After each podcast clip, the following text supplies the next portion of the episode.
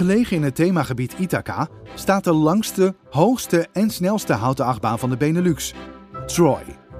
Een houten achtbaan van het merk Great Coasters International, ofwel GCI, en geopend in 2007. Een ommekeer voor het eerder kleine park Toverland. Ineens stond dit park op de kaart voor achtbaanfans. Ook wel logisch, want met zijn 30 meter hoogte, 86 km per uur en ruim 1 kilometer aan track is Troy niet alleen indrukwekkend qua statistieken. Ook het visuele aspect van een houten achtbaan is van ver te zien. Maar waarom worden houten achtbanen eigenlijk nog gemaakt? Het onderhoud van een houten achtbaan is natuurlijk enorm en ook het bouwproces lijkt altijd langer te duren dan een stalen variant. Tijdens een onderhoudsbund van de baan van Troy, een zogenaamde retrack, bezocht Team Park Science deze houten gigant. In de video op YouTube gaat men dieper in op het nut en de werking van een retrack en zien wij hoe dit wordt gedaan. In deze podcast hoor je de verhalen achter de schermen tijdens de opnames van deze special. Er wordt op dit moment rustig uh, nagepraat door uh, zowel Rick als Jurna. We zitten in de kantine van uh, Toverland hier zo. En ja, de opnames zijn klaar van de Troy Special. Ja, het was echt een hele mooie dag. En we hebben echt nu geleerd hoe zit een houten achtbaan in elkaar en hoe wordt die nou geretrackt? En uh, ik moet zeggen, zelfs ik heb nog dingen bijgeleerd. En dat had ik niet verwacht aan, aan het begin. Maar het was echt een super leerzame dag. Ja, want als ik denk aan een houten achtbaan en retracker, dan denk ik aan wat staal en uh, een beetje spijkertjes er doorheen rammen, of niet? Ja, dat in principe wel, maar er zit eigenlijk ook wat meer vakmanschap achter. Uh, we hebben gezien dat uh, ze eigenlijk de bovenste twee lagen van de houten uh, trek, die halen ze ervan af. Nou, dat zit best veel werk in, want je moet dus uh, de stalen loopstrip van de baan afhalen. Vervolgens moet je uh, de planken loshalen van de baan. Nou, er zit best veel werk in. En dan vervolgens weer opnieuw opbouwen. bijna dezelfde methode en dan ook nog zo secuur dat je straks, als de baan weer klaar is, je een soepele rit hebt. Ja, want daar zeg jij wat over het opknappen van zo'n houten achtbaan. Ja, ik denk je bestelt gewoon het stukjes track en dat puzzel je er maar in. Maar je zei net het woord vakmanschap. Ja, het, is, uh, het werkt zeker niet hetzelfde als een stalen achtbaan. Uh, bij een stalen achtbaan um, heb je ja, stukken track dat wordt vooraf in een fabriek gefabriceerd. En dat wordt naar de locatie gereden en daar wordt het in elkaar gezet. Nou, bij houten achtbanen kan dat gewoon niet. Uh, nou, dat is niet helemaal waar. We hebben natuurlijk in uh, Liseberg hebben we Intamin, uh, hebben staat een Balder. We hebben natuurlijk in Heidepark hebben we een um, Colossus staan. Die wordt toch niet op, op dat moment gedaan daar. Wat is daar het verschil dan tussen die achtbanen en Troy? Klopt. Uh, die uh, houten achtbanen worden inderdaad op een andere manier gefabriceerd. Uh, waarbij het hout vooraf wordt gesneden in de fabriek en met een soort lijmoplossing aan elkaar wordt geplakt. maar dat is een hele andere manier van fabriceren. Ik heb het nu echt over de traditionele houten achtbaan. Is een teemt ook een houten achtbaan? Nee. Nee, hoezo niet? Omdat de rails daar volledig van staal is. dus, en, en dat is zelfs nog een discussie die je kan voeren van Mensen vinden het een hybride achtbaan. Uh, ik vind het een volledig stalen achtbaan, omdat de rails eigenlijk op dezelfde manier gefabriceerd wordt als bij een stalen achtbaan. Hè. Dat kwam van tevoren in stukken aan en uh, werd vervolgens op zijn plek gezet. Wat heb jij geleerd vandaag dan? Uh, want jij bent een uh, werktuigbouwkundige. Jij zei, ik heb vandaag nog best wel wat geleerd. Was nou echt een ding wat jij uit de, de, hebt geleerd vandaag en wat, wat mensen ook in de video gaan terugzien? Nou, kijk, als werktuigbouwkundige word je voornamelijk opgeleid in staal. En hoe je staal moet vastmaken. Nou, dan kan je lassen, bouten, enzovoort, enzovoort. Maar het in elkaar zetten en aan elkaar hechten van hout, dat gaat op andere manieren. En dat, ja, dat vond ik heel interessant om te zien, hoe ze dat precies deden. Voornamelijk dat uh, op de, je hebt de acht lagen in de video van de houten trek. En dat op de zevende laag ook nog een extra bout zat om het gehele pakket aan, aan de, ja, de ties, de 4x4 balken. Dus die tussen de, de constructie eigenlijk. Ja, de, op de constructie. Om die daar vast te maken. En die was ik even vergeten. In, dat dat ook nog moest. Nou ja, het is, uh, het is wel bijzonder natuurlijk. Uh, wat, wat jij zei net, het woord vakmanschap. En ik dacht dus, hè, zoals ik net zei, je, je, bouwt gewoon een track en je legt die erin. Maar we hebben echt mensen vandaag gezien met, ja, die echt op het oog die track erin doen. En met, met, met, met noeste arbeid de track eruit haalden. Ik zit ook tegenover Jurnan. Jurnan, voor de mensen die jou misschien nog niet kennen in de podcast. Je bent assistent-professor bij de Universiteit in Twente. Wat doe jij daar? Ja, ik uh, werk bij de vakgroep Technische Mechanica en uh, met name als docent. Dus ik geef veel les in mechanica vakken, statica, stijfheid en sterkte, dynamica, van alles. En uh, voor met name werktuigbouwkunde studenten. Maar dan denk ik aan staal, aan ijzer, niet aan hout. Nee, het meeste is inderdaad uh, staal, dat is een heel fijn materiaal om constructies van te maken. En het, wat er ook fijn aan is, is dat er heel eenvoudig aan te rekenen is. Ja, en hout is in dat opzicht uh, een verschrikking. Waarom? Nou, uh, hout heeft in verschillende richtingen verschillende materiaaleigenschappen. Dus in de richting waarin de boom groeit, de vezelrichting, is het heel erg sterk. Maar in richtingen dwars daarop niet. Nou, als je dus een constructie uh, van hout wil doorrekenen, moet je daar uh, rekening mee houden. Terwijl staal is in de meeste gevallen in alle richtingen even sterk. En dat is dus ja, veel makkelijker. Maar kijk, jij, jij, weet hoe achtbanen worden ontworpen. Je berekent dat. Je laat studenten daar ook regelmatig op afstuderen. Dan denk ik dat bij een houten achtbaan het bijna niet mogelijk is om dat toch helemaal door te berekenen in de computer. Want je zegt zelf, het is maatwerk. Hoe doen ze dat? Hoe blijft dat veilig? Nou, ik heb eigenlijk uh, geen flauw idee hoe ze een houten achtbaanconstructie doorrekenen. Ik vraag het me ook af of dat, of dat echt gebeurt. Dat... Nou word ik bang. Ja, ik, heb, ik weet het antwoord niet. Ik zou, uh, ik zou niet weten of mensen echt een model hebben van elke plank in die ondersteunende constructie. Ik kan het me haast niet voorstellen. Maar ik kan me ook niet voorstellen hoe je dan zo'n achtbaan goedgekeurd krijgt. Nee, dus er zal, nog iets tussen zitten. Nou, misschien is dat wel interessant om een keer met uh, Great Coasters International te praten. Want uh, die hebben deze achtbaan uh, gebouwd. daarover natuurlijk... Ja, jij was ook bij de opening van deze achtbaan. Hè? Troy, voor de mensen die... Ik kan bijna niet, voor ze niet weten wat die achtbaan is. Great Coasters International, GCI, maakt houten achtbanen voornamelijk. kan je nog wat andere types opnoemen? Nou, ik, wat ik uh, eerst even over die opening zelf, daar was ik ook bij in uh, 2007. En ik was toen echt ontzettend onder de indruk van Troy. Ik dacht, uh, ik, het eerste ritje, ik denk, ja, dit is heel erg goed. Ik kwam er heel blij uit. Het was ook een mooi, mooi weer. Ja, gewoon de hele dag rondjes in dat ding gezeten. Ik vond het echt fantastisch. En wat ik dus zo goed vind, ik vind Troy nog steeds een hele goede achtbaan. En ehm, ik ben er dus wel na die opnames van vandaag achtergekomen dat het dus alleen maar komt omdat ze hier zoveel tijd en energie steken in het goed houden van die baan. En uh, dat, dat, daar komt zoveel meer werk bij kijken dan ik aanvankelijk had gedacht. Dat vond ik erg indrukwekkend. Nu, dat is misschien niet de juiste vraag aan de juiste persoon, maar als we gewoon eens even als, als fan kijken, dan is het een houten achtbaan qua kostprijs niet zo heel duur. Maar dat onderhoud, dat moet natuurlijk voor een park als Toverland, maar ook andere parken als de Efteling en bij Joris en de Draak toch, toch, toch enorm zijn. Want als ik zie hoeveel mensen er vandaag werkten, alleen nog aan die track en al die materialen, al dat staal, dat hout dat continu moet worden ververst, dat lijkt me een hele dure attractie. Ja, ik denk uh, wat we dus vandaag hoorden is dat er ongeveer tien man bezig is in een periode van twee maanden om zo'n stuk baan te retrekken. Ja, dat zijn ongelooflijk veel uh, arbeidsuren. Hè. Dus om, die, om zo'n baan aanvankelijk neer te zetten, vallen de kosten misschien wel mee. Maar de, de kosten voor het onderhoud zijn echt gigantisch. Ja, want we praten dan over een stuk van 200, 300 meter. Uh, terwijl die baan is ongeveer 1200 uh, meter. Dus je zult elk jaar moet je die kosten ook wel maken natuurlijk. Ja, precies. Dus het idee is geloof ik, elke tien jaar wordt de hele baan vervangen. Hè? Dus in elk jaar doe je een stukje en na tien jaar heb je de hele baan gehad.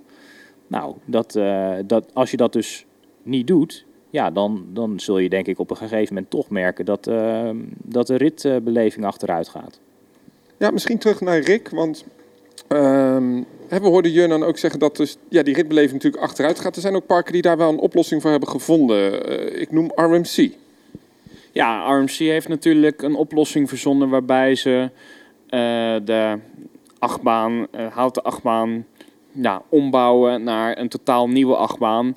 Uh, zie Robin Hood naar Untamed. Dat was natuurlijk een keuze die voornamelijk gemaakt is omdat het ritcomfort niet meer in orde was. RMC had daar een oplossing voor dat in plaats van dat je de hele baan retrekt, wat best wel een som geld is, dat je ook een som geld, wel groter, investeert in die baan, maar dat je er ook een nieuwe ervaring voor terugkrijgt. En dat is natuurlijk wat parken willen. Hè? Als je een grote som geld in onderhoud investeert, dat je dan ook iets terugbiedt aan je gasten, wat je weer kan vermarkten. Ja, want bij Untamed, uh, bij RMC, wat ze doen is ze halen eigenlijk die houten track eraf. En ze zetten daar een stalen track voor in de plaats. Uh, heeft dat dan ook minder onderhoud? Ja, dat heeft echt minder onderhoud. Een stalen track hoeft in principe uh, niet vervangen te worden, tenzij er echt iets mis mee is. Maar uh, daar kun je veel beter rekening mee houden, ook in het ontwerpproces, dat uh, dat, dat niet hoeft te gebeuren. Pretparken zijn geen liefdadigheidsinstellingen, het zijn natuurlijk ook gewoon commerciële bedrijven. Betekent dit gewoon niet het einde van de, de houten achtbaan zoals wij het hier kennen? Nou, ik denk wel dat parken bewuster omgaan met de vraag van... oké, als wij een houten achtbaan nemen, wat heeft dat dan voor gevolg voor mijn onderhoud, enzovoort, enzovoort. Kijk, de ervaring van een echte houten achtbaan, uh, dat is moeilijk te repliceren met een RMC-track. Een RMC-track, dat, dat voelt gewoon nog als staal. Uh, ook zelfs Wildfire, hè, wat, wat dan het meest op een houten achtbaan moet lijken. Ik vind dat, ja, dat zo vloeiend, zo soepel. Um, maar ja, het, inderdaad, RMC biedt wel een oplossing aan die wat duurder is in de aanschaf, maar flink goedkoper in het onderhoud.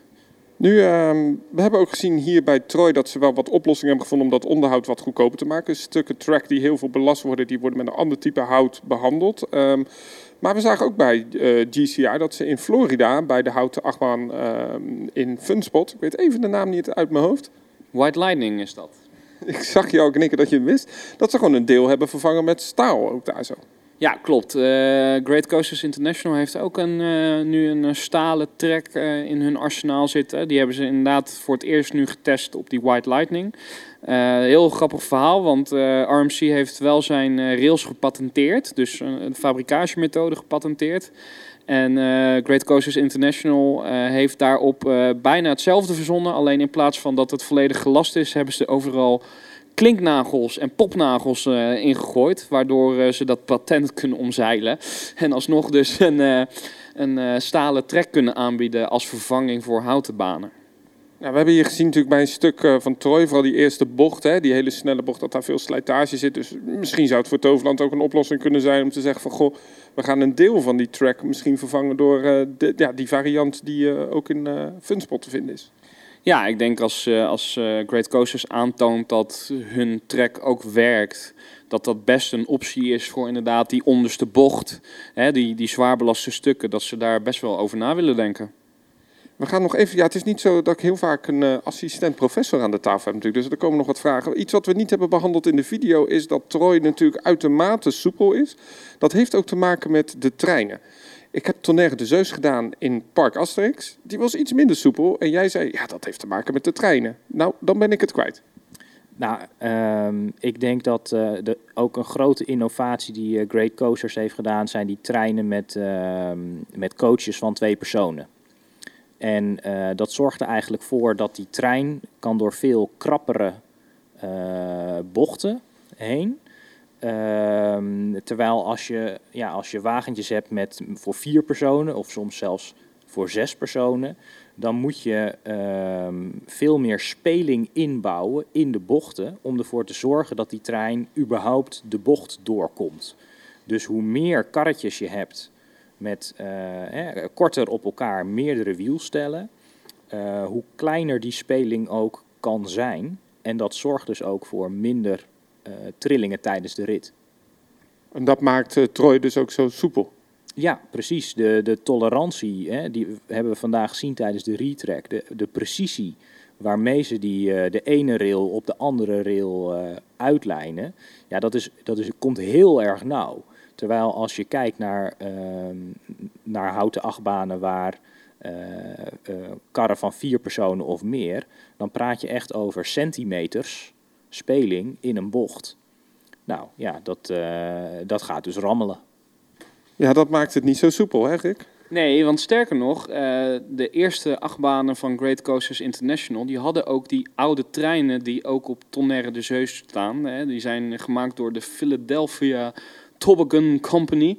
Uh, Amerikaans bedrijf die nu eigenlijk alleen maar die treinen maakt. Maar uh, die achtbanen, die, er staat er nog eentje van die die trein op heeft. De andere was, waren Gwazi. Nou, en uh, de eerste Wildcat. En al die banen stonden er onbekend dat ze totaal niet meer soepel waren.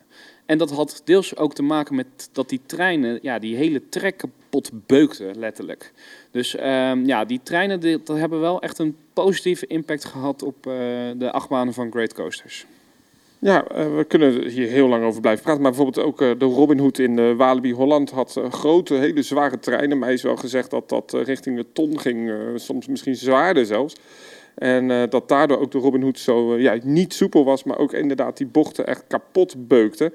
En zie daar, daar staat nu een RMC, Untamed.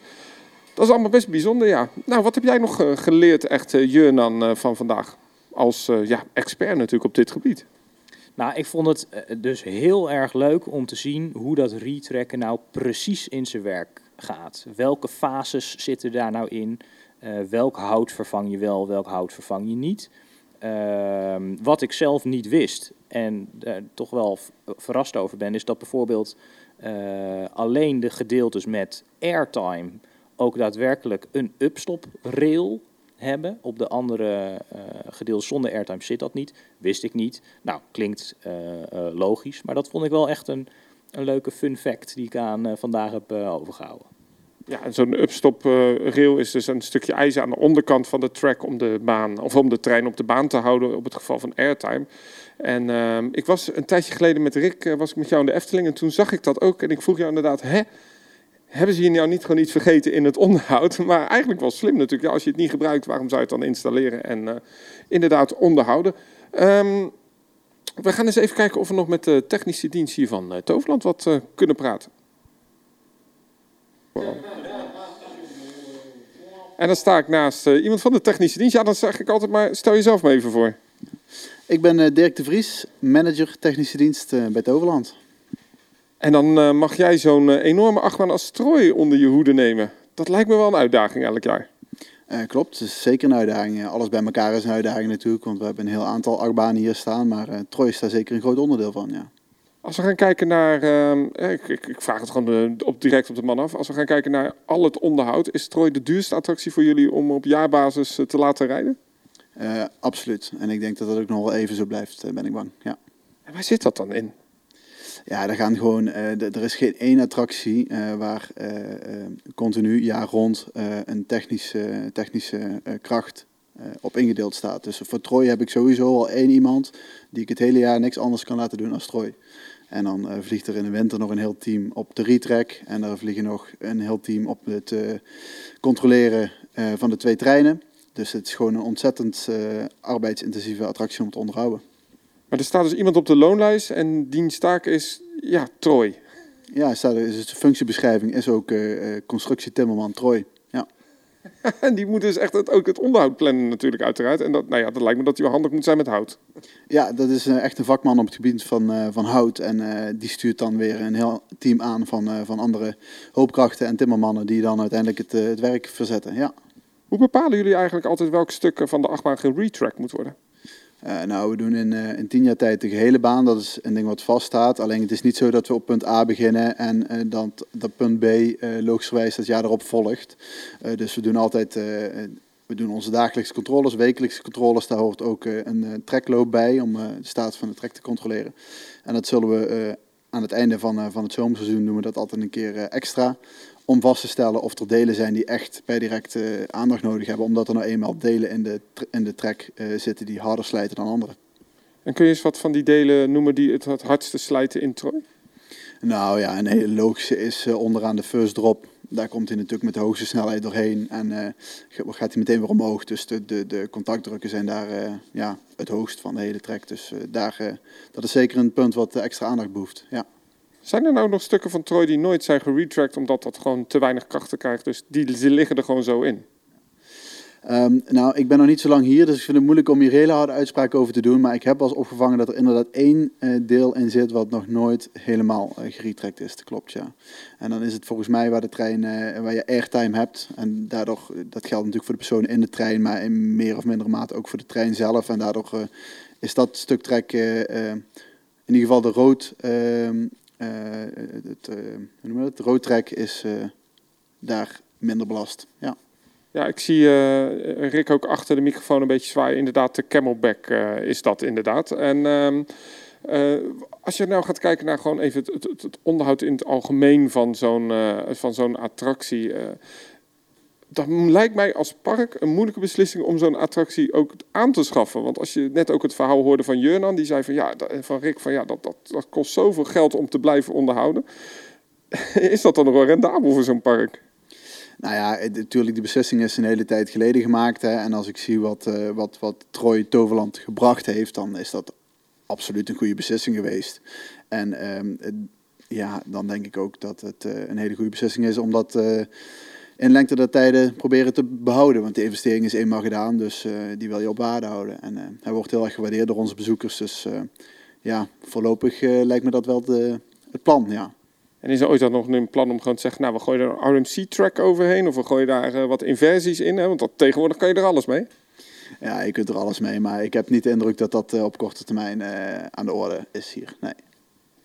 Nou, we hebben vandaag een hele mooie dag gehad hier bij Troy. En wat mij gelijk opviel is ook hoe professioneel jouw team is. Inderdaad, de timmerman. Maar er staan ook nog wat mensen die we ook door het jaar bij Troy ook zien werken. Die zijn nu echt op de baan bezig ja, het is echt handwerk wat ze moeten doen. Dat, het is echt vakmanschap. Ja, zeker. Het is ambacht en het is een weer en wind. Uh, we hebben dan wel een tent over, uh, over de trek heen geplaatst op de plekken waar die geretrekt wordt. Maar uh, het is noeste arbeid en tegelijkertijd ook heel precies werk. Dus ik ben heel blij dat ik er zo'n deskundig team op heb zitten. Ja. Weet je wat ik het zwaarste vond van vandaag? Nou? Je moet op die track blijven staan, want we hebben natuurlijk aardig wat gefilmd. Maar je staat nooit met je voeten recht horizontaal op de grond. Nee, klopt. En dan moet je nagaan dat we dit jaar nog een stuk trek hebben gedaan wat uh, nagenoeg op grondniveau is. Maar ook uh, boven de lifthill en de horseshoe zullen een keer geretrek moeten worden. En dan sta je dus echt onder allerlei hoeken en op grote hoogte sta je met hout te slepen. Ja. Dat gebeurt natuurlijk wel heel veilig, want als ik zag naar de maatregelen die werden genomen ook op de werkplaats, zeer, zeer kundig. nou ja, ik wil je eigenlijk bedanken voor je gastvrijheid en ook nou ja, voor het hele team. Dankjewel. Ja, graag gedaan namens heel Toverland. En ik eh, ben ook heel blij dat jullie langs zijn gekomen. Dus uh, ja, hopelijk tot de volgende keer. Ja, en dat was onze dag hier uh, in Toverland. Een mooie volle dag. Het is inmiddels, ja, de zon gaat weer onder. We kwamen hier aan toen de zon opging en de zon ging weer onder. Om aan te geven hoe lang zo'n opnamedag duurt. vanuit deze plaats Toverland van harte bedankt. En wil je nou de hele video zien? Die staat dus nu online op teamparkscience.nl. En voor de internationale mensen ook op .com. Dat maakt natuurlijk helemaal geen reet uit, want je komt op dezelfde plek uit. In ieder geval, dankjewel voor het volgen. En check ook onze Instagram page waar nog uh, exclusief bonusmateriaal komt staan. En uh, vanuit Toverland zeg ik, uh, ja, hoe zeg je dat in Limburg? Houdoe hoor? Houdoe. Of in ieder geval, tot ziens. Hoi Dit was de Team Park Science podcast. Ga naar teamparkscience.com voor de documentaires op YouTube. Volg ons op Instagram en abonneer je op deze podcast via jouw favoriete podcast-app.